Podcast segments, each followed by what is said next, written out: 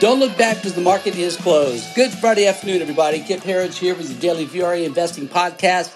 Bit of a slow summer like day today, but a lot of interesting things happening underneath the hood. We'll cover that more in, in a moment, but these internals are really pretty stunning.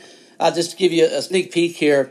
Once again, new 52 week highs to lows, even on a quiet day like today, kind of a mixed bag in the markets. More than 220 new 52 week highs to just 17 new 52 week lows. 1.5 billion uh, more in up volume, than down volume on NASDAQ, even on, again, a very quiet day after we saw the same thing yesterday. This, these are all signs of a market that's broadening. You know, coronavirus insanity or not, uh, what we're seeing, again, under the hood, what we're seeing with the first NASDAQ and uh, semiconductors and the Qs hitting new all time highs day after day after day, clearly clearly moving into the broad markets now, seeing it across the board. Uh, again, today, kind of a quiet day today. Uh, everybody's getting ready now for phase four of the coronavirus bailout. This is what's being talked about. This is what's coming next. Uh, in addition to uh, over 4 million Americans taking advantage of the uh, mortgage forbearance program agreements, freeing up a lot of money for liquidity, probably a lot of money that's coming into the stock market as well.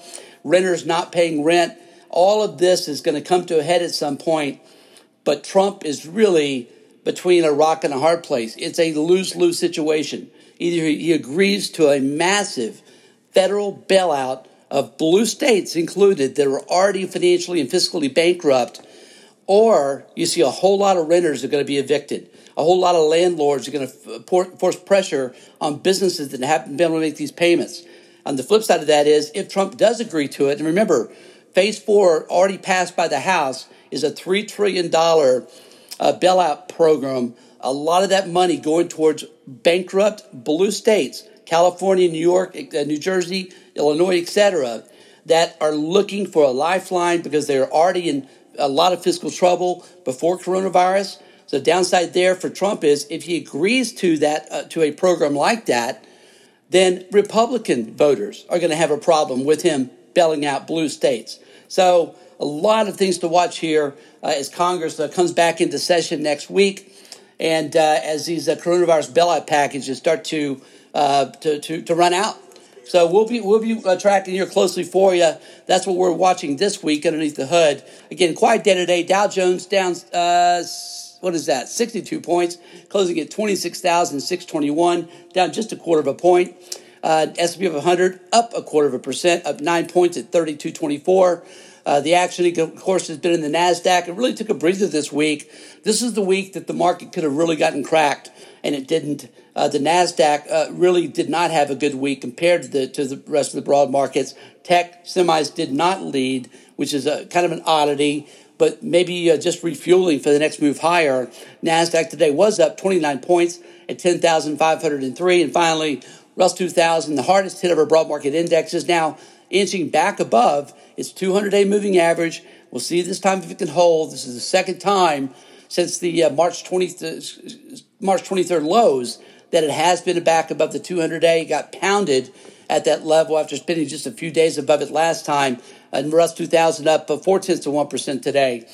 Um, okay, let's take a look under the hood. Tell you what we were talking about earlier here. Again, the internals, again, pretty stunning. Yesterday, even with the NASDAQ down eight tenths of 1% yesterday, we had a billion more advancing, excuse me, a, a billion more companies finishing up volume than down volume. And today we saw it again. Again, just slight gains in the NASDAQ, but 1.5 billion more up volume than down volume. That is a stunner. I don't recall ever in my career uh, seeing back to back days with the NASDAQ flat to down with this kind of uh, broadening action here. It really is. Yeah, trying to make the point of it here because it is it is impressive. Again, same thing. New 52 week highs to lows blowing away, uh, and, and, this is a, a daily recurring theme now uh, as, as as the market is broadening out. We saw it in the housing index again yesterday. Is the housing index is now back above its 200 day moving average. We shared this with our clients this morning from the March 23rd lows, the HGX, the housing index has hit that lower trend line exactly, no fewer than seven to eight times. Every time it's hit that lower supporting trend line, again, that's been in place since March 23rd lows, it's bounced right off it. HGX, the housing index, is now back above its 200 day with a gap move higher yesterday, We had follow through action today. There is no more important leading economic indicator in the U.S. than housing. That is a very bullish sign. Uh, also, uh, NYSE today was positive, uh, up down volume and new highs, new lows. More matter of fact, we had 1.4 billion more up volume, the down volume in, the NYSE today itself.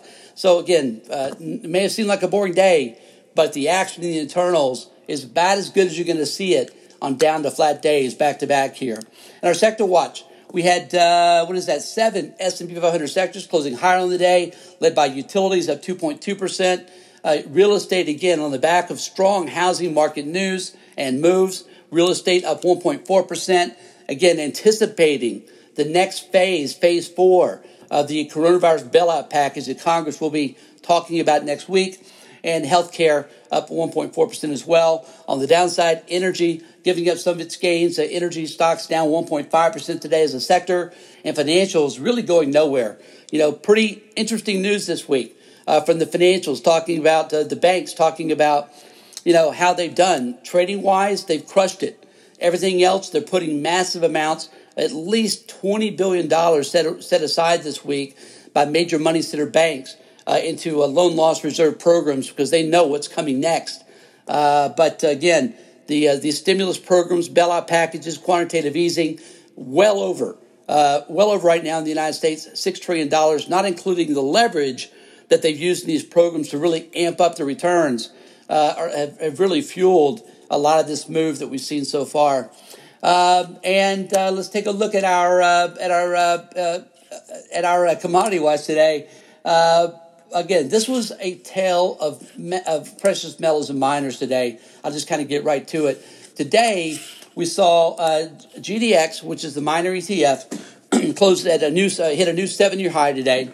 We saw GDXJ, which is the uh, gold miner junior ETF, uh, junior gold miners, also hit a new seven year high today uh, on the backs of a, a, solid move higher in gold of $12 an ounce, trading right now at $18, $1,812 uh, an ounce, which is just $100 an ounce away uh, from those all time highs in 2011. Silver up a big uh, today, 1% again, approaching $20 an ounce. Hasn't been there in four years. Silver right now trading at 1975 uh, since announced, up 1% today. And copper continues this big run, up slightly today, but trading at 290. And uh, again, copper, they call it Dr. Copper uh, because copper is the most important industrial metal. Copper has been enjoying a massive recovery, almost a parabolic move higher here. Looks almost like a, a chart of the semiconductors from earlier. And uh, that is a very good sign for the global economy as well, uh, because the, the, the, the national media, all they're going to talk about are the new cases, record numbers of new cases, record numbers of new cases. And guess what? Death totals continue to plummet. If you've seen the news about Houston and, and, and, and uh, Texas hospitals being uh, ramped to capacity, there's no room available. It's just complete nonsense. You know, we have local reporting here.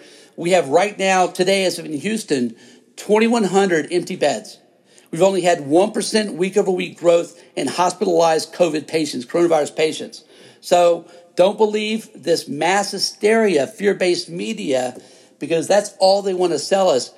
Find some journalism, some reporters you can trust, and report that instead, folks. How about that? Goodness gracious, unwatchable CNBC, completely unwatchable with this nonsense. Bloomberg's not much better to tell you the truth. And our, uh, again, full commodity watch here. Uh, oil today down slightly, down 17 cents a barrel at $40.58 a barrel. And finally, Bitcoin continuing its coil spring action. We like it a lot here, uh, trading it uh, right at 90, just below $9,200 a Bitcoin, up $50 a Bitcoin. Can't seem to get out of its own way. We think that's going to reverse uh, to, to the upside here for too long.